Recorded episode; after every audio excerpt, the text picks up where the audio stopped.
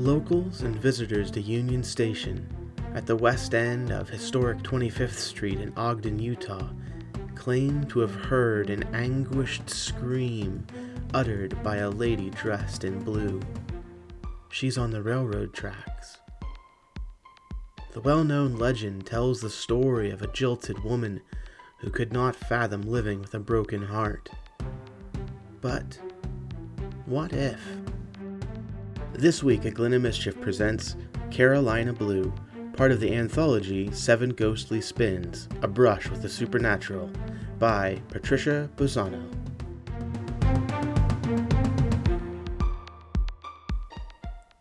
Hello, I'm Judah Lamy. Welcome to A Glint of Mischief, a weekly podcast where you get to preview some of the great indie books out there. Each episode is the reading of the first chapter of an independently published book, available to buy right now. Now, let's get to the reason we're all here, yes?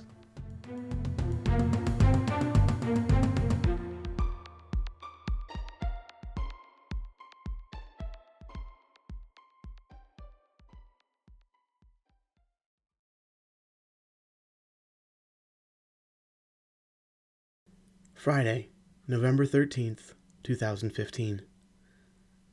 Despite it being Friday the 13th, my daughter and I threw caution to the wind and decided to go shopping at the Gateway in Salt Lake City. Crossing the tracks to wait for the front runner train, I heard a distant scream. I turned south toward the old Union Station and saw a wisp of blue. November 21st, 1924. Amelia, be a dear and take care of this, her boss said, handing her a lumpy canvas bag. She took it and began pulling out several women's garments while her boss continued to talk. Mary's out sick at the hotel, so they got no one for the fancy washing, he said, eyes swiveling from her to the laundry as she was piling neatly on top of the presser. Yes, sir, Amelia murmured taking out the last item and letting the empty bag fall to the floor. Oblivious to her boss watching, she fingered the chiffon dress, dazzled by the lovely Carolina blue fabric. Belongs to a lady staying at the hotel. Guess she's on her way to San Francisco day after tomorrow or something. Wants her stuff cleaned before she goes. For sure a movie star, Amelia thought, unable to take her eyes off the delicate thing she now held at arm's length. She admired its scoop neck, the wide ribbon gathering the chemise at the waist, and the heavy skirt with, she counted them, seven slits. It was the most beautiful thing she'd ever seen. Yes, sir, she said again. Amelia's boss nodded and left her to it. From there, fate seemed to take over. She felt thankful to the cool November air coming through the windows it was hot as H E double L among the pressers and steam generators inside the laundry building. All Amelia ever washed and pressed were the linens from the sleeper and diner cars stopping in town, so this was an unexpected treat. She was quite conscientious with the dress and spent over two hours on it, not minding the task one bit. As the day drew to a close, Amelia's eyes darted with increasing frequency toward the dress hanging on the coat rack in the hall, across from all the machinery. She'd covered it with a white sheet to protect it. The blue dress is just under there, she kept thinking, and she wondered too if her boss would be delivering it to the hotel that night. Surely he would. Something unpleasant stirred within her at the thought and it made her frown. The steam generators had been turned off, and the washers too. It was very quiet in the laundry building. Amelia usually left with everyone else, but not tonight. She paused in front of the rack, took her time putting on her coat, and stared at the white sheet while she buttoned herself up. She imagined the blue chiffon beneath. Amelia bit her lip as she put on her hat and was ready to leave, but she couldn't resist. Inching closer to it, she ran her fingers down the length of the sheet. It's just under here. In the silence, thinking of nothing but what a fine thing it would be to wear such a dress, Amelia lifted the sheet, took the dress, and hastily wrapped it in paper, the kind they used to pack up pressed napkins. She nestled the bundle in her work bag and turned to leave. When the night watchman spoke, her heart fluttered. She hadn't heard him come in. Not feeling so good, Sam, she said shakily. Might not be in tomorrow. Amelia walked past him, clutching her work bag to her chest. You get to feeling better, would ya? he called after her. I will, Sam. Good night. Amelia walked briskly, holding tight to her borrowed treasure. The two blocks to her shabby dwelling on Lincoln and 25th seemed like nothing in her feverish state. All she wanted was to wear the dress just once. She barely acknowledged her landlord's greeting grunt, hurried past him, and ran up the rickety steps to her rented, dingy room. Just the one time, Amelia said to herself, and to the dress as she hung it on the window latch. The dress seemed to reply with a pleasing vision Amelia eagerly dived into. In the daylight, her shapely calves and knees were visible as the breeze twirled and flopped the panels of the Carolina blue skirt. Her feet were encased in a pair of T bar shoes. Amelia looked under her bed. There sat the very pair of shoes, the only pair of nice shoes she owned, which had belonged to her mother. The smile dropped from her face as reality hit her afresh. Had it been two years already? Losing both her parents and her sister all in the same day sure had changed her and the world around her. Shaking off the recollections, Amelia picked up the shoes and polished them so that they would shine. Tomorrow would be her one day. Somehow, despite her anticipation, Amelia slept. The sky was growing light when she opened her eyes, and the first thing she saw was the Carolina blue chiffon. Jumping out of bed, she went to wash herself in the common bathroom on her floor. Back in her room, she pulled the dress from the hanger and slipped it over her head. It didn't surprise her that the dress fit as if it had been made for her.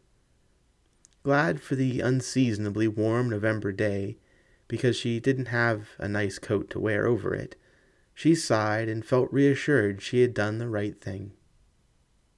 Amelia looked at herself in the cloudy mirror one last time and beamed. All ready. She opted for the back stairs of her building so as to leave unnoticed, certain that no one would recognize her once outside. So off she went to the dedication of the new depot at Ogden Union Station. Dressed like a fine lady, Amelia meant to enjoy the day as such. She even had an extra dollar to eat out and maybe even get herself an ice cream cone. She made her way to Union Station, where the town's best had turned up for the ceremony, in which thirteen Ogden society girls would drag the train by ribbons into the station. Locomotive number two stood at the north end of the depot, with the colorful ribbons already tied to it. After a quick glance, though, Amelia counted only twelve ladies present. One of the photographers turned from his camera and spotted Amelia. Her surprised smile broadened, and as if summoned by it, he came to where she stood behind the ropes. He held out his hand, and Amelia took it. She let him lead her to the cluster of vivacious ladies waiting to perform the ceremonial pulling of the train. A delicious warmth lingered on her skin after he released her hand. The girls eyed her up and down, but seemed to accept her as one of them, likely taking her for an out of towner which suited Amelia just fine. After the photograph was taken, he could not be persuaded to leave Amelia's side. They strolled arm in arm to Union Station restaurant where they lunched together. I intend to make the most of the short hours we have, he said, and Amelia's spirits soared. He even bought her an ice cream cone before he left the train for the East Coast, and from there he would sail back to Italy that night in her bed, Amelia giggled. They had talked about nothing for hours, yet that had been enough for her to feel she knew Stefano inside and out. She had given him the post office address, and he promised to write often. Over the next twelve months, Amelia received a letter every other week from him, and she wrote back faithfully. The day she received the clipping from his newspaper in Milan, La Domenica del Corriere, she laughed out loud, amazed by the colorful full page illustration from the photograph Stefano had taken. Not only that, he had fixed to it a scrap of paper with a translation of the Italian headline. Curious American custom in Ogden, state of Utah, the first train to enter the new railway station for the inaugural ceremony was towed in by a mob of pretty young ladies from the town. And there she was in the picture, pulling engine number two into the depot by one of the thirteen ribbons. Friday, November 13th, 1925. Fate, she said to herself, looking at the blue dress once again hanging from the window latch. If not fate, then what? It was fate I got picked to wash the dress, and it was fate that I wore it, and because of it, my handsome Stefano noticed me. It was fate, too, that the movie star ended up leaving without her laundry, so there was no one to miss the Carolina blue dress and the bundle returned to the hotel. A chill draught sneaking through a gap in the window frame of her shabby dwelling made the fancy fabric seem like it breathed. Amelia hugged herself and pressed her lips together to contain the smile bursting to flower on her face. She thought it only natural. She would wear the blue chiffon dress today for the second time to meet Stefano at Union Station. Dreamily humming What I'll Do, her eyes drifted to the newspaper clipping she had tacked on the wall several months before, and which continued to read Curious American Custom, Ogden Society Girls but she couldn't feel light-hearted about it anymore. Lately, it was like something cold slipped into her belly every time she glanced at it. For months, she had skimmed over her life in Ogden, purposely admitting a great deal from her letters to Stefano. She let him believe she was the Ogden society girl he mistook her for when they met. A man who writes such letters as Stefano couldn't possibly object to a working American woman. Amelia told herself as she styled her bobbed hair and finger curls. And anyway, it would be best to tell him face to face. I can't very well say, I'm a laundress in a letter. Still, the uneasy feeling continued to do circles in her belly. What if he does object? He, he won't. Once again, she left her building the back way, Stefano's face foremost in her mind. Amelia did an ungainly walk trot all the way to Union Station. Breathless and cold, she traversed the grand lobby and skipped down the stairs into the passenger subway to get to the tracks. She wanted to be under the butterfly canopy, waiting for Stefano. Her heart galloped in her chest as the train pulled into the station, and she spotted him, leaning out of one of the carriage doors. She took that to mean he was just as eager to see her and began bouncing on the spot, waving with both arms raised. Stefano laughed and bounded off the train before it even stopped. He scooped her into his arms. Cara, he whispered in her ear and kissed her, then and there. Amelia melted into the long awaited embrace. The opportune moment to tell him the truth of her situation didn't come for over four hours the most wondrous four hours of Amelia's life. At the end of that time, Stefano guided her back north of the depot. Where I first saw you, he told her, dropping to one knee by the empty tracks. He held up a golden band to her. Consent to be my wife? he said, looking at her as a man long lost in the desert might look at a pitcher of cold water. And I will devote my life to making you happy. Amelia believed him. She smiled and fell to her knees in front of him. Yes, she exclaimed. I knew how it would be, my Stefano. She sighed, and all the details she had omitted in her letters tumbled out of her. As Stefano nuzzled and kissed her neck gradually, his kissing slowed, and then stopped altogether. Brow furrowed, he stood, but didn't offer to help her to her feet. He walked away as if deep in thought, it didn't occur to Amelia to get off her knees. She stared after him, blindsided by the inexplicable reaction, until Stefano turned back to face her. You deceived me, he declared, with the finality of a judge's gavel in a courtroom. Amelia gasped. His eyes were cold on her, full of loathing. Stefano, please, she cried, getting unsteadily back to her feet, feeling like her knees might buckle. He let out a mirthless laugh that froze Amelia to the core.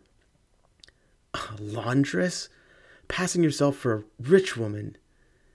She could hear the disgust in his voice, the shame of being tricked. Stefano, I'm telling you now, she cried. I work hard for a living. What, what's wrong with that? He didn't answer. He jumped on to the eastbound track and ran several yards out. She followed. If she could hold him, kiss him, she could make him understand how trivial this was compared to the love she felt for him. Listen to me, please. Her T bar shoes weren't managing the gravel between the tracks very well. Amelia stumbled. Several feet ahead, Stefano stopped and turned to glare at her. You have been such a waste of my time, he spat. She watched him pitch the gold ring up the track with all his might. She heard it land. No! She half crawled, half ran to him. Please listen to me. Stefano wrestled her off, but held her into her wrists. He shook her roughly. You'll never see me or hear from me again. Do you understand? Stefano, please, I love you. He shoved her away with an angry growl. Not ever. Amelia looked from Stefano's retreating back to the empty eastbound track. She wanted Stefano's ring. She wanted Stefano. Blinded by tears, she took off up the track, but couldn't space her steps between the ties. Her foot gave way with an ominous sound of cracking bones. The distant whistle of a train reached her ears. I must get off the track, she thought. The gravel hurt her skin. She could feel it through the Carolina blue chiffon. The hot pain in her ankle felt like an electric current. It made her whole leg throb. She couldn't see Stefano any more, but from where she lay panting, the ring glittered a few feet in front of her. Amelia could feel it in her chest, the clattering of the train and the rattling tracks, as she dragged herself over the ties and gravel. Her fingers closed around the gold circle. She looked up, jubilant, now I must roll off the track. All she saw was the monstrous number two on the snout of the locomotive. Amelia's mouth opened, and an infinite, desolate scream escaped. Friday, November 13th, 2015. Did you hear that? I blurted, grabbing my daughter by the elbow. Did you see it? See what? she asked, looking at me alarmed. My mind racing, I stared at the empty eastbound track and pointed. There! She was on those tracks and she had a blue dress on. I put my hand over my heart. I could feel a horrible, ancient ache there. Listen to me, please. My eyes filled with tears and I tried to swallow the lump at the top of my throat. Mom? Didn't you hear it? A long, drawn out wail? I asked again, refusing to believe the experience had been mine alone. The saddest sound I've ever heard. We stood, side by side, staring at the deserted track a moment longer. My daughter probably wondering if I had lost my mind, and me trying to shake off the heartbreaking quality of the cry that had rattled me to my bones. The distant whistle of the approaching front runner train began to dispel the trance. But before it let me go, I turned to my daughter, gripped by a sudden conviction. A deep rooted acknowledgement burst from me. That bastard broke my heart.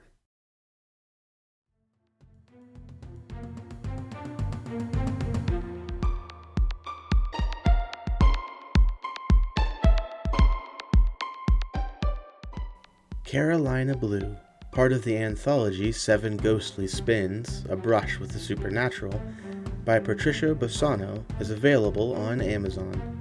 See the link in the episode notes. Patricia Bossano is the author of award winning philosophical fantasy novels and supernatural escapes. Owner and editor at Waterbearer Press, an indie outfit with a supernatural approach to publishing, one dream at a time. She writes and lives in California with her family. Thank you for taking the time to listen. I sincerely hope you enjoyed it.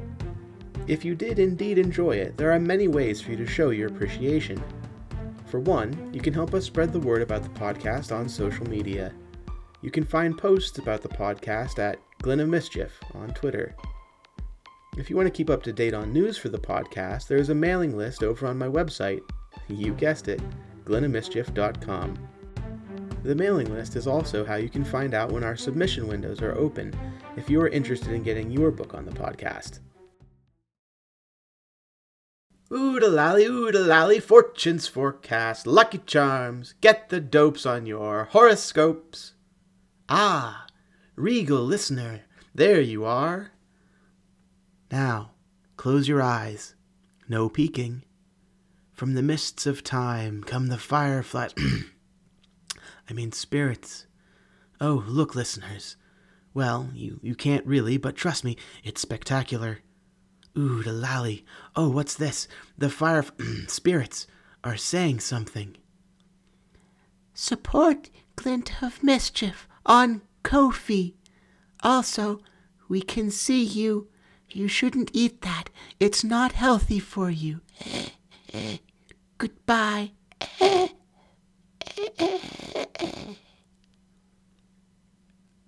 Um, it sounds like I have to go now and let my spirits out of their jar and back into the backyard. That or give them some air holes.